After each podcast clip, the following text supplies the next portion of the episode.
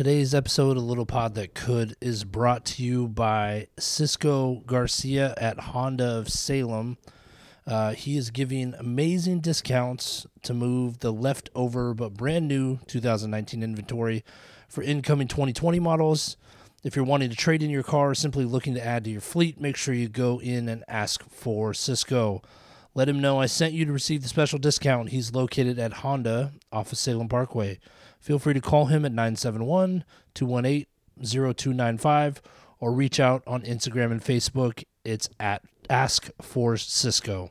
Today's episode of Little Pod That Could uh, is pretty awesome. Jordan Carter, man of many talents, he'll get into that, is on here. And, you know, we were talking after the pod, and he said he was surprised at the direction the pod went. He thought it was going to be more on, like, getting your dream job and how to interview right and career advice, strategy, stuff like that. But um, I was more interested in the story. If you listen to the pod, you know that's kind of what I'm into.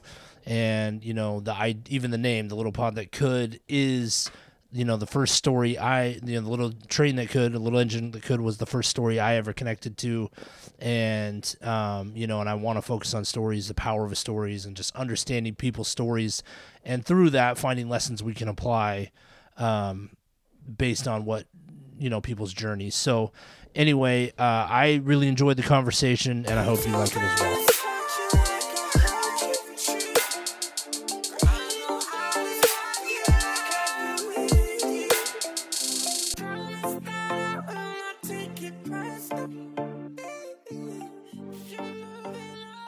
All right, welcome to Little Pod That Could. My guest today is Jordan Carter.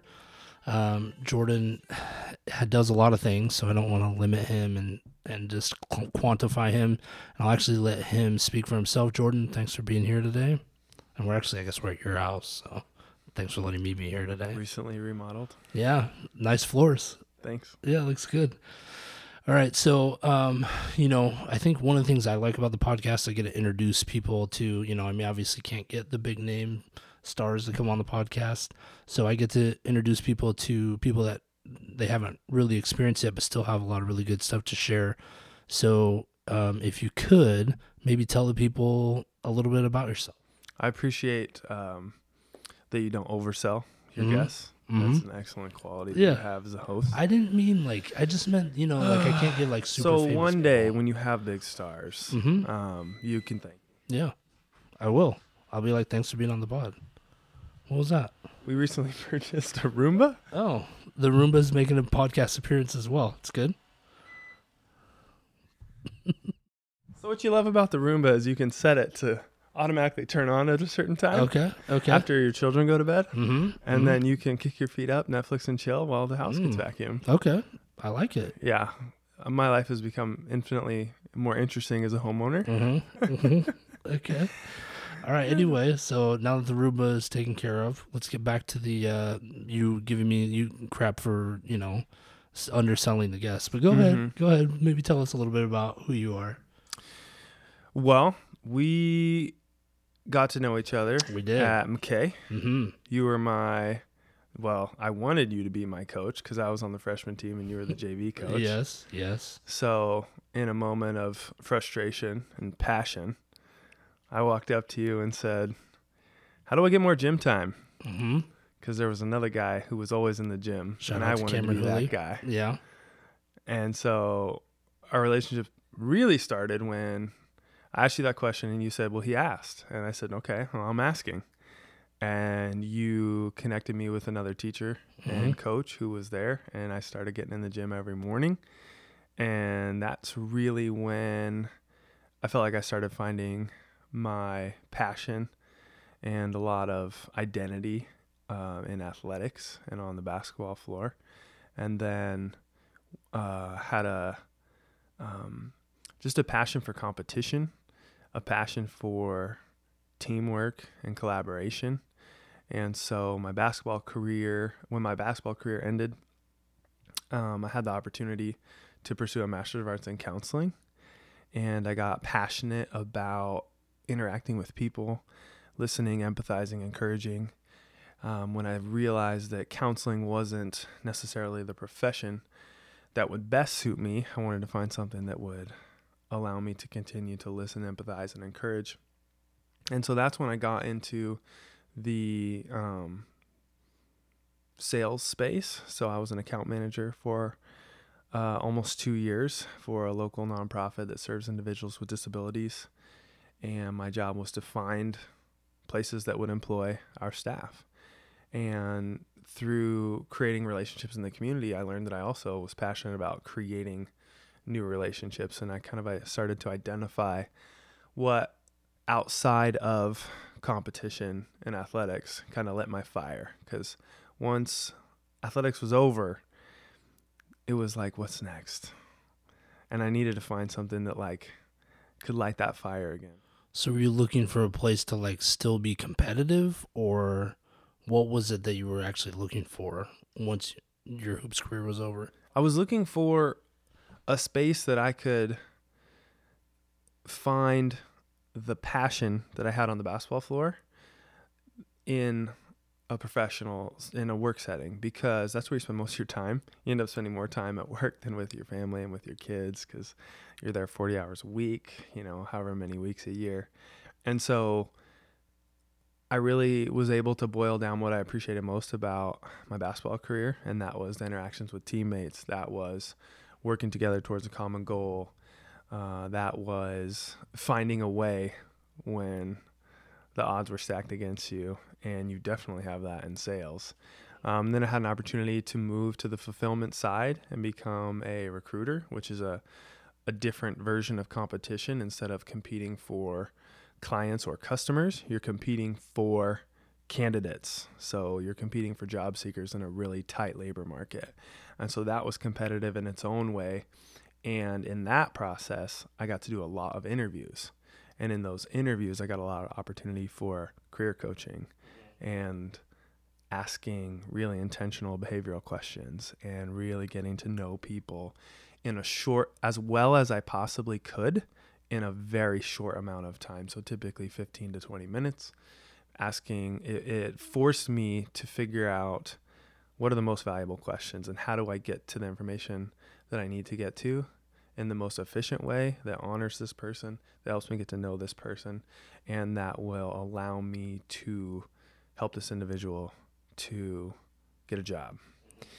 And so that started showing me that really my passion was creating life giving relationships by empathizing, encouraging, and listening. Hmm. Okay, so I want to. We'll circle back to that later, but I do kind of want to go back to hoop stuff for a second and just kind of talk about that because I mean that was we have history there, and there was some. I think we we accomplished some stuff that was really, you know, I mean, if you look at that at McKay, you know, it was at the time the most economically challenged school in the city, was the most you know culturally diverse and it had persistently dangerous. Yeah, persistently dangerous, and it didn't have um, a history of success really in athletics. You know, our finish in the state was tied for the second best ever in school history. You know, they haven't really been close since. Um, what do you think when you look back on that time? What do you think about that time?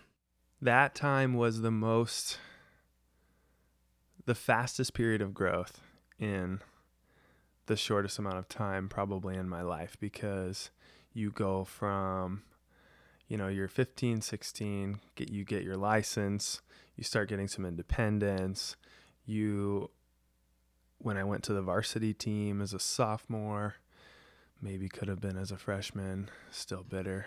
And shout out to coach martino. And uh, when i look at that time i just think about all the you know, you, Martino, some of the players, um, Johnny B. Um, when I was a freshman, Greg Plater was um, and it you know is a stud, and uh, he really modeled for me what it looked like to put in the work and get the results. And and I kind of want to stop you there, so because I remember, you know, thinking like, wow, Carter approaches basketball differently than everybody else. And, you know, and that, you know, obviously you're, you probably wouldn't talk too much about it, but, you know, you ended up being all state first team that year, right? Your senior year, you were in the Oregon Washington game. You broke Kevin Love's tourney record and single game record at the at the state tournament. You know, and that stuff didn't happen by accident. You know, you weren't six ten and super. You know, you were like just you know a regular guy. You know, you were athletic. I'm mean, take that, but like, what what did you get from Greg? You know, you say he modeled like what what was the what were the takeaways? Like what were the specific takeaways you got from him that you applied to what you were doing? Whenever you're watching somebody do what you would like to do, like he scored like 47 against Mhm. Redmond, Mm-hmm. and I watched him and I thought, I want to be able to do that. And so just even seeing it really fueled my fire.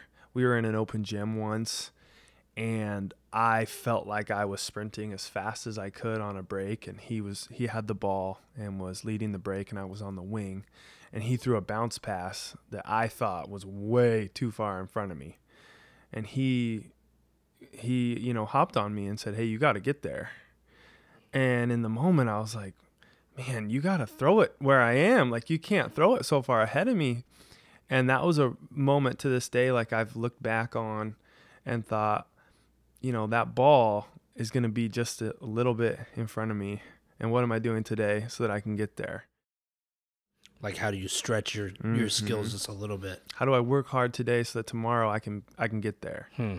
And Greg was doing a lot of that too. You know, he was in the gym early. He was finding a way to get in the gym all the time in the morning, and he was making. I remember when he was playing for Martino. If I had morning practice, he would show up there to shoot around. You know, and you had a lot of that same thing in the summer. You know, you train with Noza.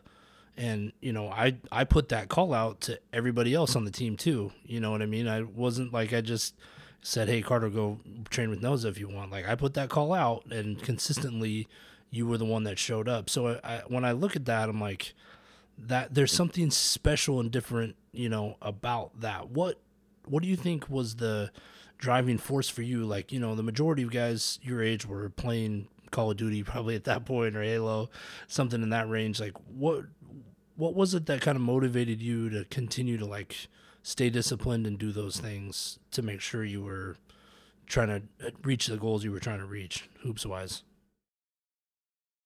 it's hard to put your finger on like a single thing other than when I was growing up, you know, I was a kid in the driveway trying to be uh Damon Stoudemire, trying to be, you know, Rasheed Wallace, trying to be and then from there, like I just saw people like who were where I wanted to be in real life.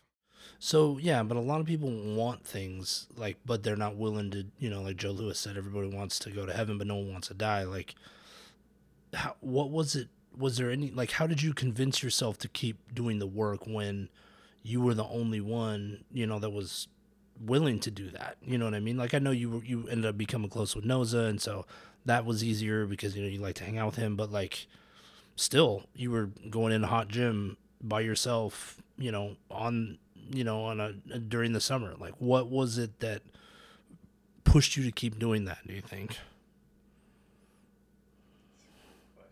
Uh, it's kind of what i try to do right? Oh my gosh. it's tough. One one thing I've noticed from talking to people that are successful is one, they don't always see themselves as like successful because it's kind of what they've always done. And so when I try to like tease out the habits and the traits about them that they're doing that make them specifically successful, they don't really know because it's like, well, it's what I've always done. And so it's hard for them to like step back and look and see.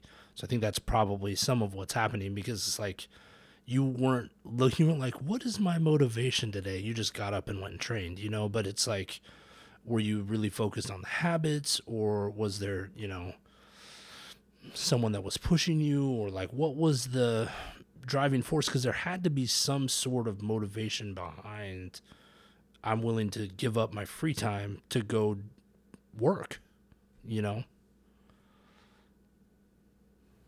It's a deep question. Sure. I'm fueled by emotion. Like I make all decisions with my heart and with my gut. Okay. And when I look back and I'm trying to like I'm I'm kind of getting like a wave of emotion and like when I look back and think about what how I made a decision, I don't Like you're feeling don't emotional hear- about it right now? yeah Okay. like I don't hear thoughts. Mm. I feel Hmm. like I'm I remember in feeling. I don't really remember in like What's some the people feeling? can some people can like tell you some people can tell you what they were thinking. Mhm. I can tell you what I was feeling. Okay. What were you feeling? A desire to succeed regardless of the circumstances. Hmm. So like it didn't matter what was going on at home. It didn't matter if it was raining and I was 15 and I had to walk. Like it didn't Mhm. matter because I was going to be the best I could be how I how I knew I you know in whatever way I knew how. So for Hmm. instance, when I first started when you first hooked me up and got me in the gym, I was Mhm. shooting by myself. I didn't have any shooting coaching. My Mhm. form wasn't great. I was literally shooting, chasing the ball down, shooting. And as a high school kid, you were getting up at you were getting there at what time? Six?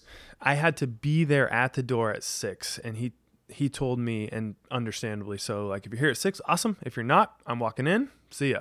So I usually got there at like 5:45 and like layered up and was in the cold and rain, and there really wasn't a dry spot with the, with the way McKay's built. Mm-hmm. So I would just there was one light, and I would stand in the light because it was a little scary in that neighborhood, like Mhm. being just out there alone. And so now I wouldn't be afraid, but like then I was like, Sure. man, this is kind of scary out Well, here. and so okay, so I guess that like further illustrates my point because I'm trying to put myself even like today, 40 year old self, like what would what would motivate me to get up that early, like bundle up in clothes, stand out in the rain, and just do that every day to go do something that wasn't really that fun. Like it wasn't like, oh, I gotta go in the gym and shoot by myself. This is gonna be so much fun, you know. So I look at that and go, what is it that that makes Jordan Carter do that versus you know I didn't see anyone else there layered and bundled up. And I'm not I'm not saying anything else like oh those guys should have been I'm not saying that at all. I'm saying like I want to focus on what was it that that was the driving force to do that.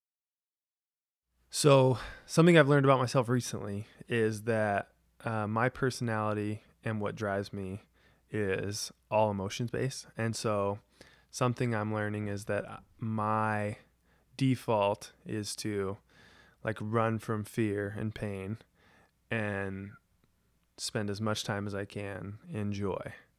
And that's an Enneagram thing that I recently learned which is a little nerdy, but like I when I look back and you talk about it, I think of how I hate to lose, the fear of failure, but not fear like I th- like I'm I think I'm going to fail. So I'm going to do everything I can to not, but like just thinking I will not fail. Like I will do whatever I can to maximize the space I'm in.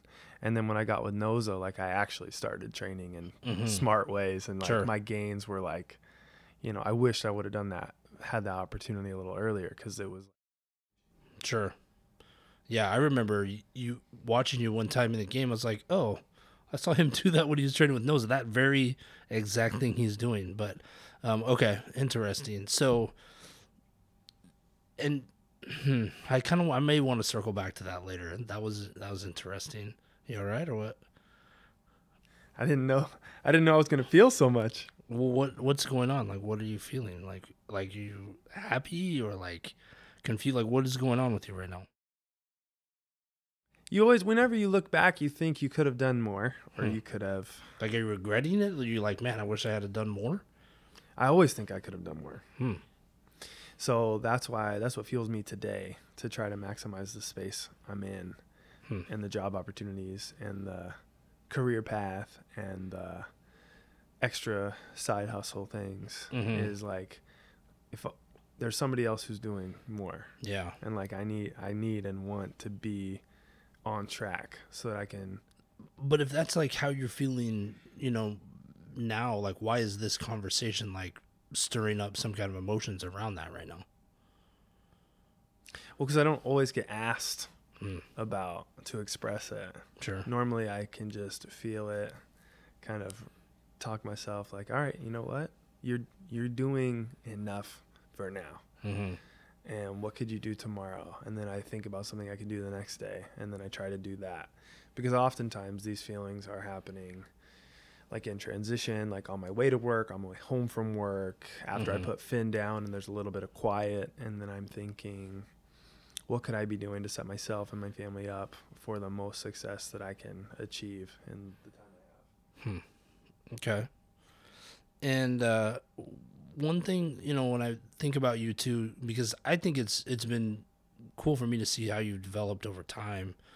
You know, when I first met you, I wouldn't say that you were a super uh, confident person, but you have kind of developed into that over time. Like, you know, I mean, you were probably a little socially awkward when you were younger. You know, like how did you develop your sense of confidence?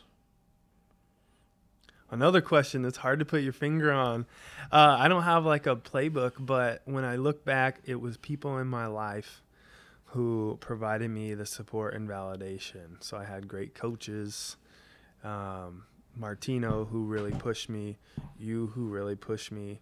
And then whenever there was a hard push, like we're talking about how I'm doing something and I need to, I have to be better, there was always love that came with that. So it was never like, you know, you're terrible at this and you just leave it at that. It's, hey, this is where you had a rough time. You could not stay in front of this guy. You have to be better. Here's what we're going to do to, you know, help you move your feet laterally more efficiently. So there was always like love with that. And then when you start building little successes, like you get the first, you put in the work and then you get the first success and then you get the next success and then it starts you start seeing a little bit of a snowball effect What was the first sign? Sorry to cut you off there, but what was you? You'll just you bring up stuff, and I want. Oh, I want to. What was the first sign for of success for you, where you were like, okay, this is working? Like, what was it? Do you remember when you were when you felt that for the first time? Like, okay, this is working. one of the big moments where it was results oriented was my sophomore year I had a 30 point game against north and that was the first time on a basketball court where i felt like i could what i wanted to make happen i could then make happen. So if i wanted to get to the hoop i could make a dribble move not dribble off my foot and get to the hoop um, after training with noza. So that was one of the first results oriented moments. And then i remember in practice there was a guy johnny b who would really push me. He was always guarding me uh, aggressively and always in me and kind of hip check in and would kind of hold and grab and was Mhm. just he's the guy you have to have on Yeah. your team like you love that guy when Right. he's on your team you're so happy a real pat beverley Mhm. kind of defender just tenacious and uh, when i first was able to like start blowing by him and like getting him to guess wrong like he would jump to the way i would inside out cross and i'd counter and i'd blow by and those little moments like you get one and then you're like oh i can do this again. And then you get another one you know and you have setbacks and he'd pick me and you know he'd body me and he'd get in front of me and but you start they just start building and then you start realizing oh i got to do more of this or now i have to add a double move and now i have to figure out how to shoot a side step or a step back if they are able to stay in front and make them wrong you know make the defense wrong no matter what so it's just little successes that like build until you have that moment to shine Hmm. And what's your? Give me your favorite individual accomplishment from that time, and then your favorite team. Not really accomplishment, but like the favorite team memory you have. from sophomore year No, from your entire basketball like high school High school, yeah. my favorite moment was winning the Beaverton game against a team that some people thought was more talented than us. And they were had Lots, a six. lots of people thought that. Well, they they may not have been wrong, but they had a six ten guy who ended up playing Division One basketball Mhm. and was a very good player. Mhm. They had another guy who ended up going to Western. Um, their point guard was really athletic and had um, a bunch of college looks. And the way our team battled, no matter what, when we were down late in the fourth and we were down in overtime, it, it literally didn't. We just kept playing the same way the whole game. And we ended up being tougher.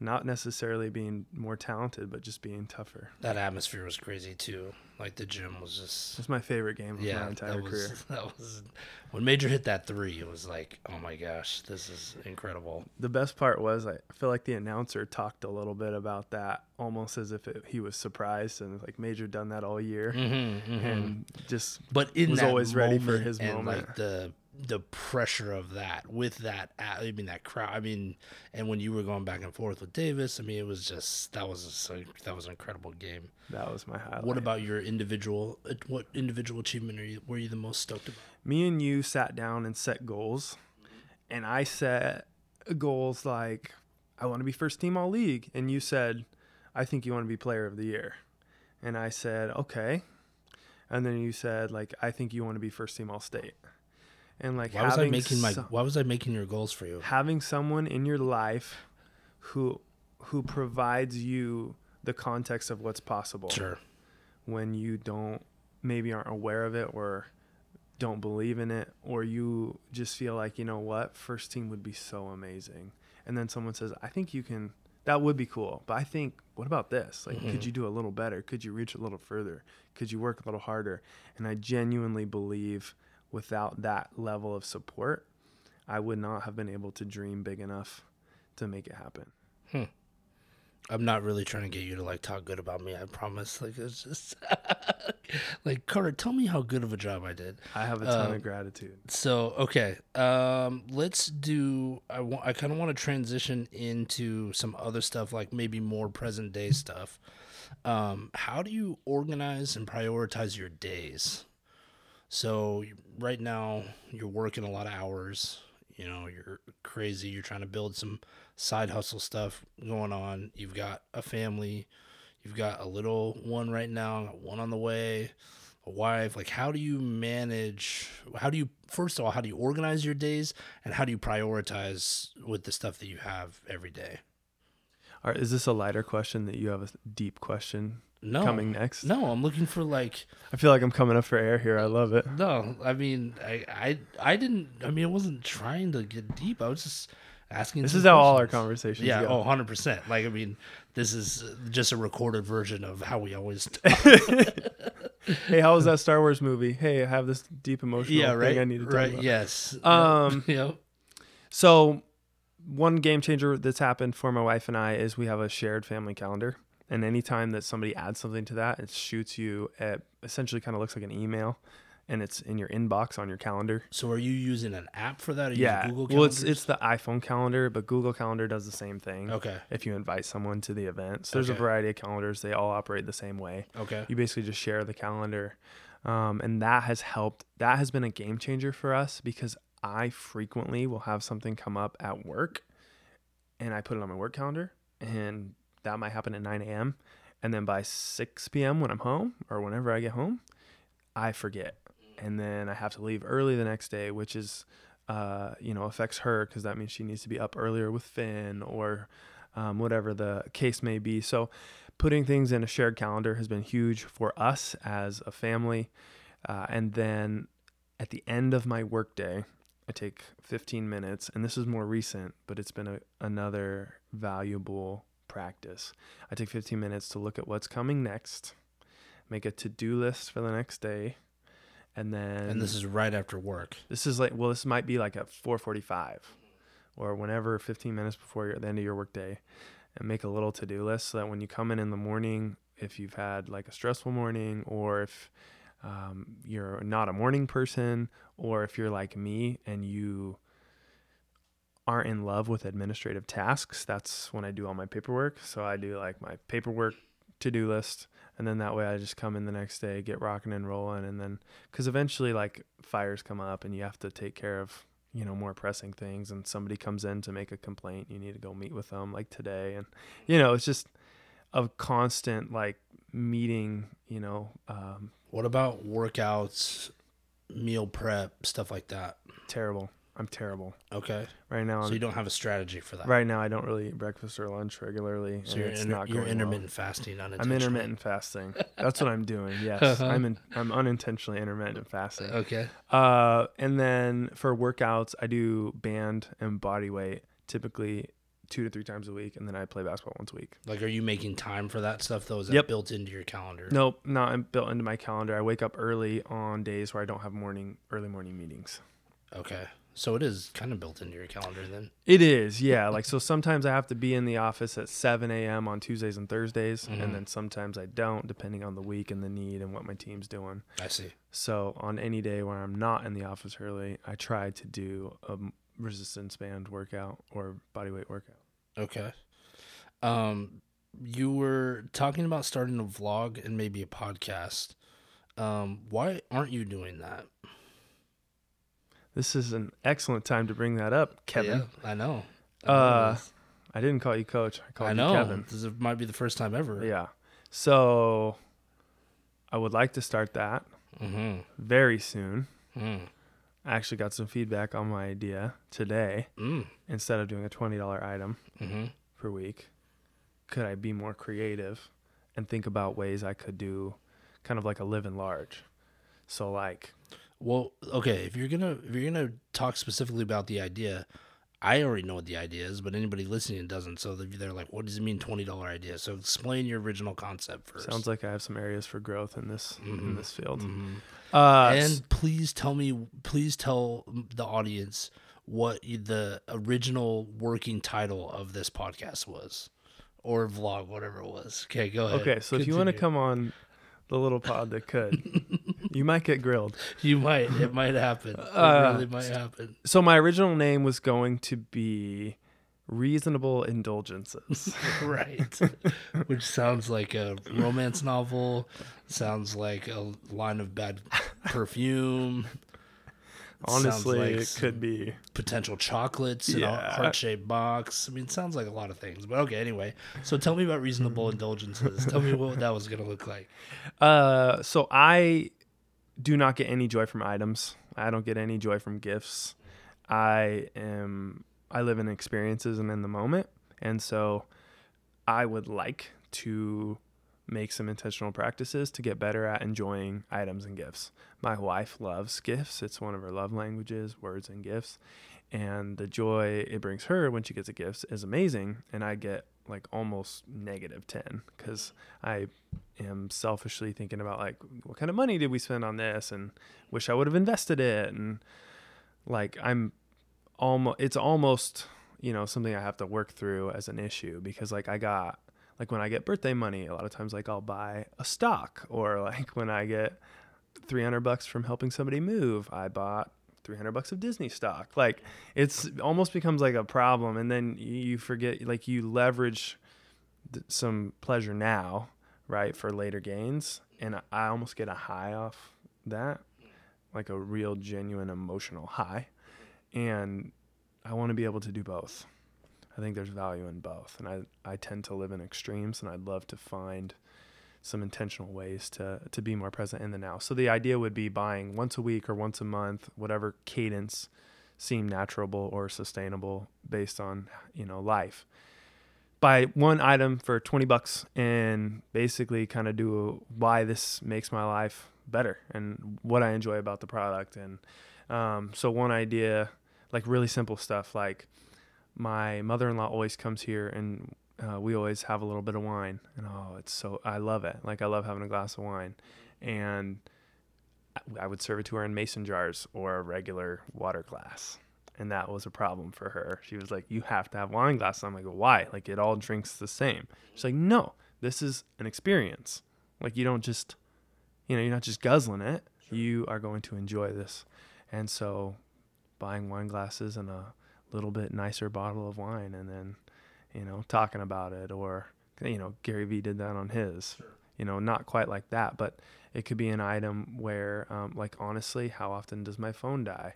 I could buy a $20 portable charger. Like I want to try to steer clear from practical but my buddy suggested that you could have way more fun doing something like living large where you take a reasonable sum of money and I would have to put a limit on it to some extent because I would want I want this to be applicable to everyone or at least a large audience. So like not a three thousand dollar trip or like, but something like all right for two fifty, what could we, what kind of crazy adventure could we have? So that is something I'm going to look into mapping. Like, what might that look like? To think a little Well, bigger, dream a little bigger. I said I thought even with the twenty dollar idea, it'd be kind of fun to do like a bigger, better thing. Like what? Yeah. What kind of thing? Yep. You know. But yeah. I agree. I well, I think you could do both Mhm, sure. in the same context. Yeah, yeah, for sure. But I think there's a lot of people who have a little bit of walking around money who could have more fun. And I could be a catalyst for that. What do you do for fun? I don't do Okay, a lot. good. That's what that's what I figured. Okay, so now back to why you're not doing this. So you have a good idea. Lots of people verify that the idea is good. it's my first one that lots of people have verified it's good. right. I've had so- lots. So instead of taking action and like really moving that the needle on that, it seems like there isn't much going on. Is there am I missing something or you know, is there something happening in the background I don't know about or what's going on with that? Uh, you know, Kevin, I think it's about time we, you know, hop on this. So, I mean, I yeah, have challenge accepted. I've been saying this for about probably two and a half weeks now. So I've been waiting, just I even know. for like the pilot. Like I set my phone up and recorded myself so I could start getting over the awkwardness of talking on camera and, and all that. And I just still have. It just seems like nothing has materialized. So I was just checking in. I just wanted to see what was going on. I appreciate the check in. Yeah, sure. We're in the works. Okay, We're in development. We're in R and D. All right. Um, and then, because you know, we were talking kind of about this other side business you were working on with your friend, and you you kind of were talking some Gary Vee stuff, like you got to become a media company that tells the story of this of your business, really. So, how do you see that working? Because I mean, he's big on like personal brand, like everything is a brand anyway, you know. And one thing I'm learning is, you know, like through the podcast, like you'll look and you know even like my best episodes like 100 listens you know what i mean? It's not like some massive audience. But you know i mean i think about like rogan and bill simmons. I've been listening to those guys for like 10 years you know? And before that i was reading bill simmons columns you know? And it takes a while to get people to understand your perspective and how you think about things and really actually care about what you have to say. Like if i do a podcast talking about disney and the mandalorian like it's going to take a while before people even care about why I, you know, what I think about that. So, how do you approach personal branding, marketing, you know, like when you apply that filter to like this other business, if you're trying to start something with your friend or this podcast that you're doing, like what's your, what's your thinking on personal branding? And then how do you see, what's your strategy for playing that out? I don't have a super developed strategy, so I would leverage people I know, like you, who have a lot of skills and. Uh, I wouldn't go that far. the area, who have some skills, Okay. developing skills, Okay, there you go. emerging. yeah. You're an emerging Yeah, that's uh, talent, That's better. and so I would, I would basically, I, I always just find people who are better than me, figure Okay. out what they're doing, and, and try to do that. So you're trying to find the Greg Plater in this space. yep. Okay, that makes sense. Yep. Because here's the funny thing about life, right? Like, you can, people say you can't make money real estate investing in a high real estate market. And yet, there are people in Washington, D.C., one of the hottest markets, who are making a killing. They just find the way to do it. So, you can make money in those markets by utilizing Section 8 vouchers. So, individuals who have government support, who need housing, and now they can live in these markets that they couldn't live in previously. Like there's always a way. So you just have to figure out what's the way in your area, what's the way in that space. So in this space it's cars. So that's a niche market. So we can already dive into you know narrow down like what we're talking about, right? It's not going to be like, "Hey, so living large, these random things we do." It's going to be, you know, specific to that topic. And then he has a ton of connections in the car space. And so just strategically interviewing people who have awesome car stories, doing car reviews, providing value um, regarding like how to flip. Uh, he has an amazing flip story. So like, like there's a lot of different topics we can Interviews in about. cars. You could do like yeah, like podcasts in cars. coffee. Yeah, I think we could yeah. With funny people. with funny people. I have never been accused of being funny, so I don't feel like that'll be. I can vouch for that. I don't think that'll be a I don't think that'll be an issue. But I think that I'm not interested in an overnight success anyway. Because like I'm passionate about real estate investing. My uncle owned three rental properties. My first quote quote unquote job was maintaining his properties. My goal was to own three rental properties and my own house because that's what he did, and I saw what that did for his uh, long term wealth building. And the real value, especially if you're somebody who doesn't have a ton of cash to like buy properties cash right out of the gate, is in the appreciation. So if you're going to start in an industry where the value is in the appreciation, you're already in a 30 year game. So I see people who are where I want to be, and most of them didn't get there at 28. Right. Most of them got there, you know, after putting in the time. And so I completely expect to have to put in the time. I think the floor is that me and my buddy have a good time hanging out talking about cars. And I think the ceiling is that we're able to leverage an audience into a variety of long term opportunities like car dealership, like, um, you know, there's a app right now called Fair that's allowing you, that's totally changing the car game that allows you to lease a car um, all from an app. The yeah. whole thing is from an app. I don't know where I heard it, but I heard that they were predicting that sometime in the future that the percent of people that even own a car is going to be like correct way down. So could we leverage this audience to start a business like that? Mm-hmm. I think there's everybody's just repackaging a way to buy the same thing. I don't know. You're still having you still have access to a car. Elon Musk just put out that Cybertruck today. That seems it's the be... same thing though. If we all have Cybertrucks, then people will figure out how to make money off selling. It's true. Like it's all it all boils down to commodities and finding someone who will sell it for a little less and someone who will buy it for a little more. Mm-hmm. No matter what it is, houses, cars, services. Okay. And so you just have to get really good at creating those relationships, maintaining those relationships, mm-hmm. and then propositioning your product that you do it a little bit better than the people around you. Hmm. And you don't have to dominate the world.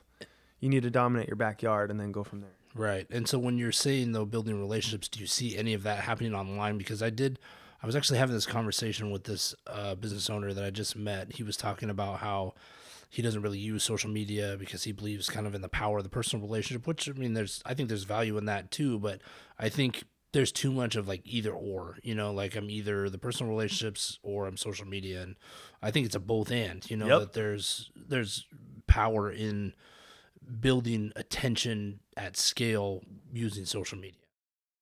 100%. So if there is a free marketing platform that costs your time and energy and not lots of money and you use that to gain validity, why wouldn't you utilize that? So what I foresee two ways. It's a so, good question. Why, so why you wouldn't you utilize that? But anyway, continue. You could. Well, I'm just saying, like you could. Yeah. Per, shot. keep shot going. received. Keep going. Sorry. Shot absorbed. You keep going. All right. Um. Jeez, Floyd, I know, Floyd I- Mayweather is coming out of retirement. Uh, You're throwing jabs tonight. true.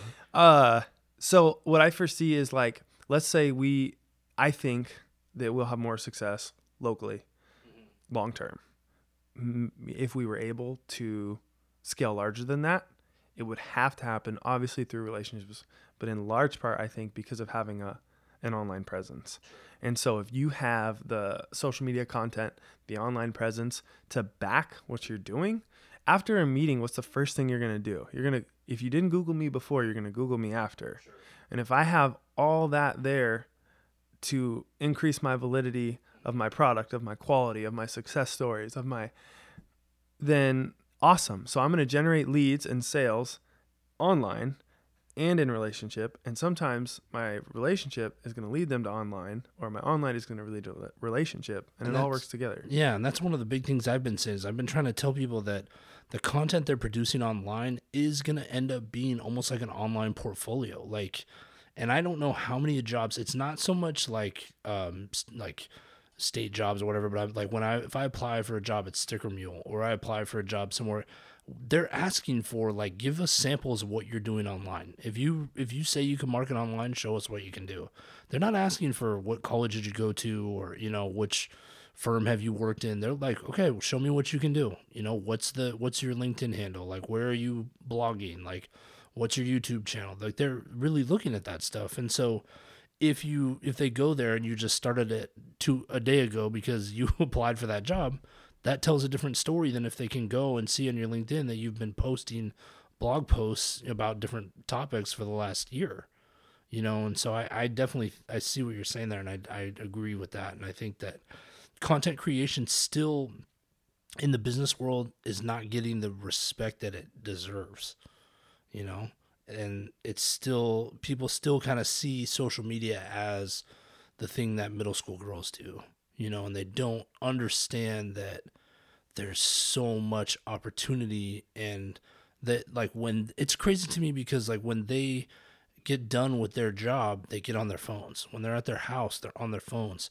Yet then when you talk about needing to advertise via social media, they're like, "Oh, well, that's nonsense." You know, it doesn't make any sense. So anyway, I'm rambling now, but I'm just saying all that to say I agree with what you're saying. So, I think it's also important to identify Gary Veeism, like underpriced market, right? So, like I, I may not be the smartest guy in basketball, but I probably of all the topics in my life, I probably know the most about basketball. Why would I not start a basketball podcast? Because there are a million out there, and there's a lot of people who are amazing at them. And although I think I have a lot of knowledge, I don't know that I could present in a way that would make me competitive in that space. And the crazy thing is, like, if you wanted to, like, leverage that knowledge, you could use it in the car pot, you know, like whatever space Yep. you're in. Yeah. So, what I did with the car uh, podcast idea is I looked up all the local dealerships, all of them, on social media. They basically invest zero time in it. I'm talking about like 300 followers or less. At the point we would be able to gain a follow, like, so the bar is low. The competition is low. So at the point we were able to have a thousand, three thousand, let's you know, let's say it goes really well and we have ten thousand they'll never be able to catch up because the next platform will come out and we'll already have the content we'll already be pros or at least developing pros at creating it. And they maybe they can pay a media company to do theirs but they're not going to have that built-in audience that can go from platform to platform to some extent that can go from. So when i looked at that space i was literally in a meeting dying of boredom because the individual who was speaking was not engaging. And i started i got inspired because my buddy's business is starting to take off a little bit. And i said like we need to ride this. We need to start telling the story. We need to talk about it. And he's a guy i really have always you know thought i you know we could work together. And that's when i just started looking up all the competition in social media and figured out there's none. And figured out if there was a way that we could build an audience and at some point if we wanted to leverage an app that locally sold cars with zero friction zero sales and you literally bought it showed up you know you somebody dropped you ubered in and you drove away with it or maybe we do something like fair because there's going to be a ton of competition in that space whatever we do if we have the audience and the marketing we would be able to leverage it's just like zillow Okay. So you're going to get started, right? yep Okay. Promise. you're going to help me right I'm down. okay I've been down from the get. Okay. Uh, so now, kind of circling back to some other topic, who inspires you? a lot of people inspire me i feel like i'm constantly finding new people who inspire me Right now, then, who's inspiring you? Uh, recently, I've been inspired by Bob Goff. He is an evangelist who has the same personality type as me. Love has a lot of does. dri- yep, love does has a lot of desire and drives. I've been working uh, with Noza on a Dream Big curriculum, and I really do feel like what you put out and put effort towards is what oftentimes you can eventually get back. So on there, I put buy a house, um, change jobs, uh, get into a job where I'm, you know, able to have a little bit more freedom and enjoy uh, enjoyment for my work. And two of those things, ha- two of those three things happened within the next three months. And I'm not saying that they wouldn't have if I wouldn't have Sure. put them down on the paper. But what I am saying is, I started making when I put that down, I then started making intentional choices in my life to make those things come true. So whether you call it self-fulfilling prophecy, whether you call it faith or fate, I believe if you're working, you're getting closer to that goal than further. And if you're not, you know, you're not you're getting further in my opinion. I'm either getting further or closer. I don't really believe in the middle.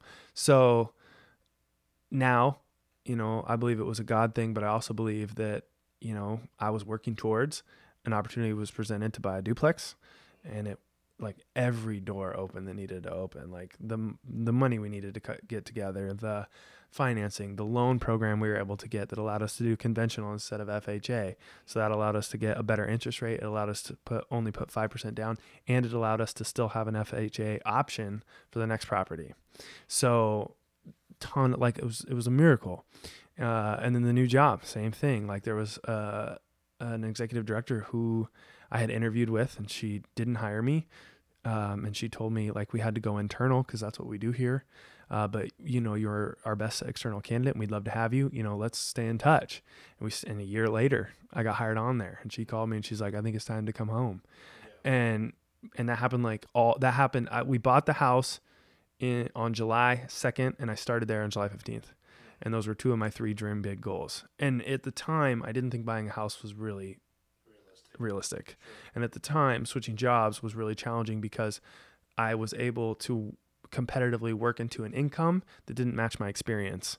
So when I was applying for jobs, I was getting screened out by years of experience, like on the MQs, on the minimum requirements. And I, I believe that most of the time I was not having a human see my resume or I was having like an administrative assistant screen me for years of experience. And once I was able to get connected, that didn't matter because this lady knew me and she knew my ability and she knew my experience and she knew my skill set. Okay. Uh, what's your best character trait and how how did you develop and how do you continue to hone it and What's funny about my best character trait is the one I would say that it is, it isn't. So like I feel like I'm really self-aware, but sometimes I project what I want to be and not what I am, and I'm really starting to sit back into which if that if you were looking at that from a meta level, that would be really self aware. Like if you're if Maybe. projecting who you want to be, not who you are, the awareness that you were doing that would be actually really self aware. But anyway. Okay. So for instance, I am passionate about business and I want to be a killer in business. Like I want to crush it. Yet every time I do a personality test, every time I evaluate what space I'm happiest in, it's not crushing it or being a cold blooded killer or like Mamba mentality. Like I want to have a Mamba mentality, but it's not, it doesn't come naturally. It's not who I am. It's not when I'm happiest. So what I want to project is like, so for instance, I recently wrote my personal mission statement, and that was a huge moment for me because I'd been in trainings and conferences where I was asked to do that, and I just I wouldn't do it because I was like, this is dumb. Like, whatever like i'm here i'm working hard I, I after basketball ended i genuinely didn't understand what i was supposed to do next besides work hard and so i literally was just trying to find a place that allowed me to be rewarded for hard work and i, I was lucky enough to get in there it was a huge blessing and so when i started understanding that i'm most alive when i'm creating and engaging in relationship when i'm listening empathizing and encouraging and talking too like that's when I was most alive. And so I think my mo- my biggest character trait that brings value to my life and the people around me is enthusiasm. It's weird though cuz couldn't that be applied to crushing in business? Oh, absolutely. 100%. 100%. All right. But the like problem the problem is when you think you're a high D like a driver, like somebody who's just going to get after it.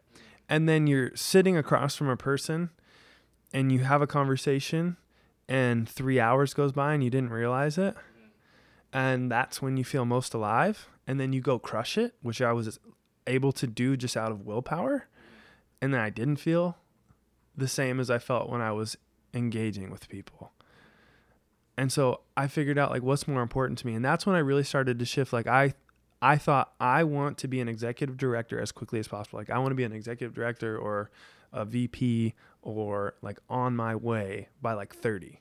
Like I just want to drive, drive, drive, drive, drive. And now I'm looking at life thinking I might want to be more of a consultant. I might want to be more of an individual who comes alongside rather than that driver. And you can do that in, in the executive director role. You can't, I mean, I'm not saying you can't, but I'm starting to learn like maybe my, maybe where I'm happiest isn't necessarily where I, where I'm top dog or where I'm maybe where I'm happiest is when I'm the catalyst for growth, when I'm coming alongside, when I'm teaching, training, engaging, interviewing.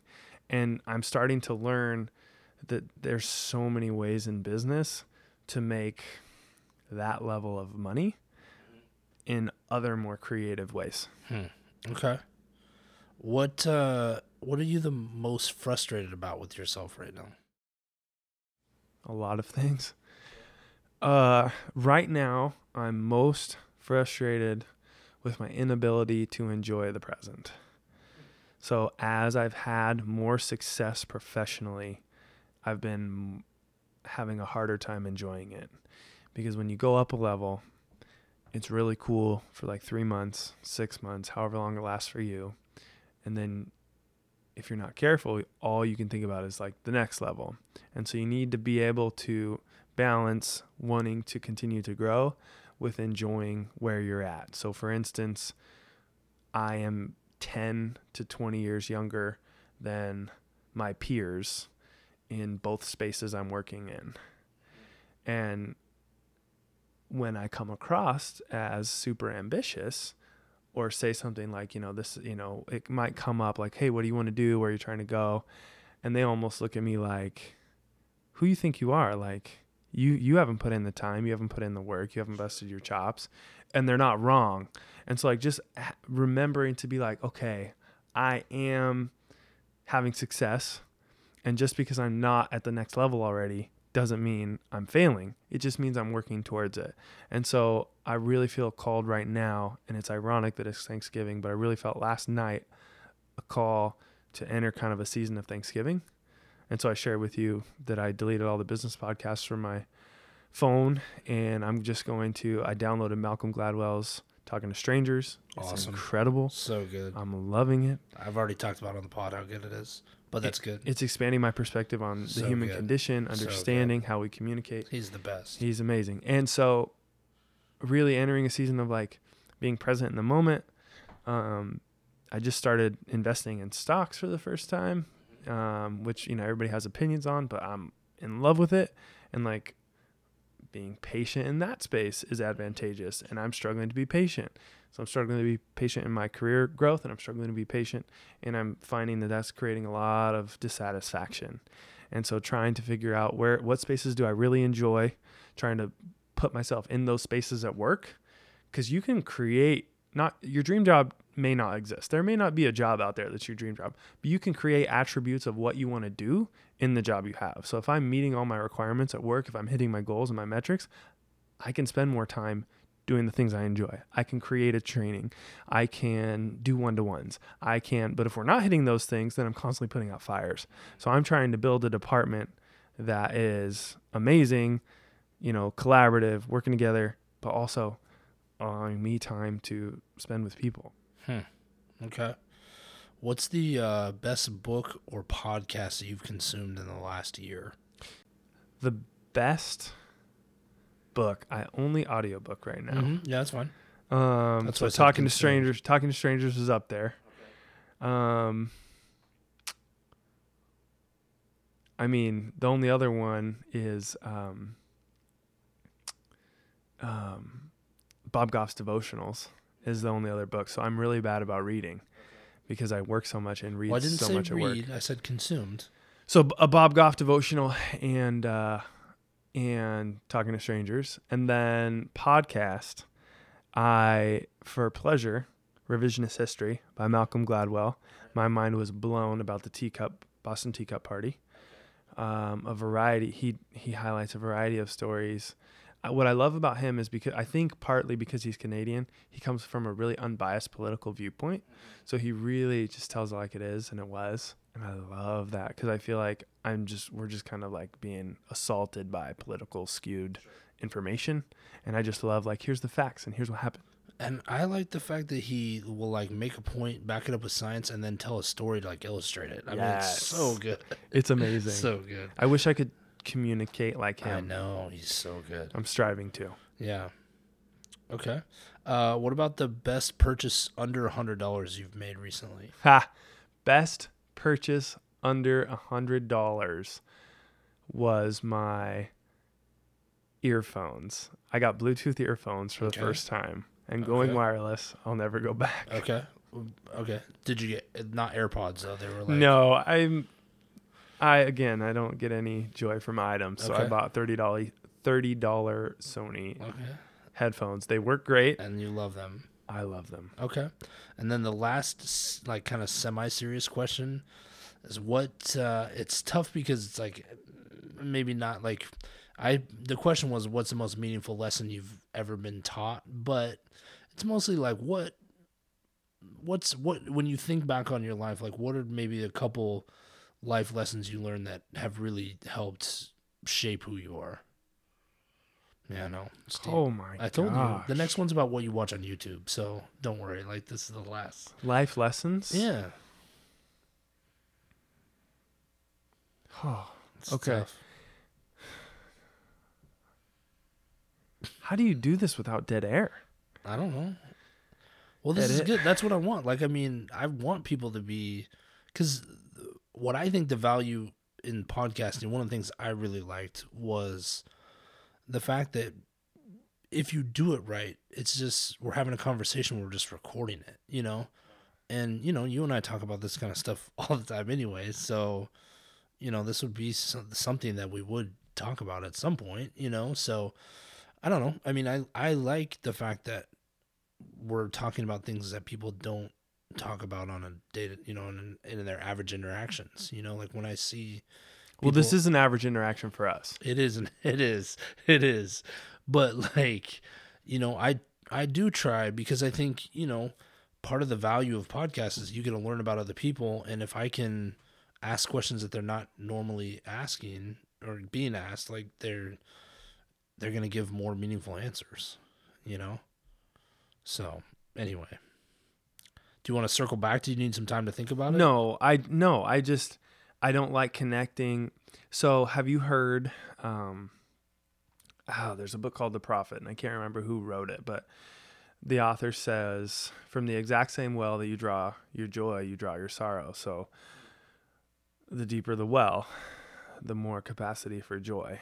And when you talk about life lessons, I connect to people and I connect to my world through pain and that gives me a a gauge for joy, right? So because I move through the world with feeling and emotion, I end up thinking about a life lesson and it it hits a an emotional chord that makes me have a lot of feelings that I tend to experience and then and then not not look back on them very often. Hmm. So I know Why? I know there's Because- value in that because I'm just somebody who wants if I'm not moving forward, I'm moving backwards. Okay. And so I try to take I try to feel it, learn from it and then and then make move on. and then make decisions, yeah, and move on. But not in a not in a unhealthy bury them way, in a in a okay, this is what I'm experiencing, this is this is where I'm at and what do I need to do so that I you know, I'm in a more positive space the next time because a lot of a lot of life lessons happen because you you know, you may have done something and now you're having to fix it. And so you learn, okay, what do I need to do so that I'm not in this situation again? So if I was to say, if I was to say a life lesson, um, learning how to start habits now that will help me be ready for opportunities in the future.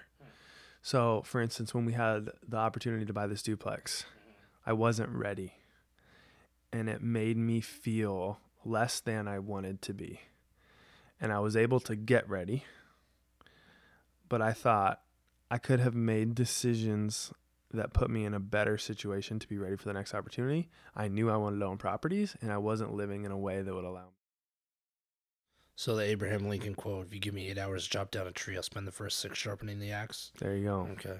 So it's weird, like, cause that, like, I look back at that overall experience with so much joy and blessing, and I'm so grateful to be here today. But when you talk about what happened when you received that text, fear, anxiety, stress, when I could have experienced joy, opportunity, blessing. And so I want to be ready for the next opportunity that comes. Okay. So that's where I connect to the pain. But I don't I don't believe I'm unhealthily stuffing always. Sure. I do think I do that sometimes, but yeah. I don't think that that's necessarily a chronic habit, like a chronic negative habit. I just think that I don't ever, if I'm learning a lesson, it hurt. Interesting. It's interesting you connect your learning to pain, but all right, and never like there's never like, oh, I learned something out of this really good situation. But hmm, You mean like interesting, too. logically? No, no, I'm just saying. No, my like, wife does all my logically logical It's, it's just interesting that that's. I don't know, just how your perspective on that was interesting. Do you ever go down YouTube rabbit holes? all the time. Okay, what do you watch when you go down a YouTube rabbit holes? I hole? recently got on an RV kick where I was passionate about touring the country okay. and was thinking about ways I could try to create space to do that. so were you watching other families? I was watching reviews on RVs. Oh, you're watching RV reviews. Heck yeah. And then I was watching how, you know, people renovating them and selling them and flipping them.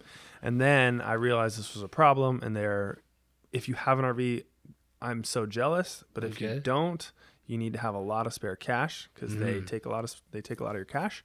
And so I watched, I literally had to YouTube why not to buy an RV Okay. to get off the kick Okay. because I was all in on buying an RV. okay. And then I recently have been all in on Toyota Highlander hybrids because we might be needing a little bigger Okay. second car. Mm-hmm. Uh, I've been all in on uh, getting a Cummins diesel truck. So watch a bunch of diesel So, truck reviews. None of it's like Key and Peele. stuff. Tonight it was Key and okay. Peele. Okay. Tonight I went down the Key and Peele rabbit hole, and let me tell you, they've been putting out some good stuff. Okay. All right. Good. Do you have a guilty pleasure TV show? Something that you'd be like, oh man, I cannot. I don't want people to know I watched this. Uh, what's it called? The British Bake Off, Ooh. the Great British What is Baking this? Show, and nailed it. They're cooking shows. Okay. They're cooking competition shows. And what are they on Netflix? Or? Yeah, they're on Netflix. They're amazing. Okay. So Blows my mind. so the British Bake Off and nailed it. yeah, I think is the title, the Great British Bake Off. Something like Okay. And nailed it's a separate show. Yeah, but Okay. it's similar. Okay. One's the UK and one's American. Hmm. So cooking competition shows. Yeah, Interesting. most people wouldn't guess that. I Okay. don't think about me. All right. And then the last question. See, I had to like lighten it up because I yeah, knew I we would, appreciate that. we would, you know, we would go there. I appreciate Um, that. if you could have a superpower, what would it be? It's hard because like flying would be cool. Mm-hmm. Teleporting would be really cool, especially if Mhm. you could take people with you. Mm, like Harry Potter. That's not a superpower. though. Harry Potter slash Nightcrawler. hmm Yeah, Nightcrawler is dope. I'm surprised you didn't go Nightcrawler first. I know, but I don't know. He doesn't get enough respect in the X Men world, and Well, it's true. it's hard to like. Yeah. Um, although I kind of feel like the power of it, like if you could have a superpower of influence, that would be really cool too. Like influencing people to do what you want them to do. No, more like getting people to like help people understand the decision they want to make. So like if How is this a superpower? well, I thought teleporting would be cool. Well, yeah, but now you're like, now you're like, well, it'd be really nice to do what I want to do in my professional life as a superpower. Yeah, yeah, that would be the coolest thing. If I could be the best at that in the world, I would love that. Okay. Why wouldn't that? Why couldn't that be a superpower? I mean, I guess. Did you want to see that superhero movie? Which one? The one that you're talking about right now. The Where superhero? oh, I didn't know. It wouldn't be a superhero movie. That's what I'm saying. Honestly, like, though, it could be a superhero movie. It could be the story of redemption. Okay. I could fall to some addiction, and Okay. Mm-hmm. then somebody could help me get out of my funk, and then I could influence the world to get out of their funk. Hmm. Okay. Coming to theaters. Change the nation. Summer 2021. the blockbuster. Watch this guy have a meaningful conversation at a kitchen table Uh, in S- Southeast Salem. these people will reach their goals if it's the last thing he does. Like, who would be the villain? Like, the villain would just be like, no, bro, just sit on the couch and watch Netflix. Negative It's cool. Nancy. It's cool. You don't have to do anything. the micromanaging boss. Watch him battle the micromanaging man. boss Uh, Carter. as he takes down one incompetent professional at a time. Well, normally at the end of these, I ask people to, uh, you know, plug where you can be found online, but we've already established you don't like to do anything online. So, um, where, you know, I mean, we can't, I guess we can't really plug like future things that might exist, but like if maybe you have a LinkedIn or something. Like, where would people find out about you if they wanted to? If you want to find out about me, follow my wife Mm-hmm. on Instagram Okay. at Lauren Carter. Okay. and she also has a blog, the guest room blog. Um, those would be the two places because I have had friends who I can't believe subscribe and read her blog, Mm-hmm. who feel like they get to know me better through her blog. Okay.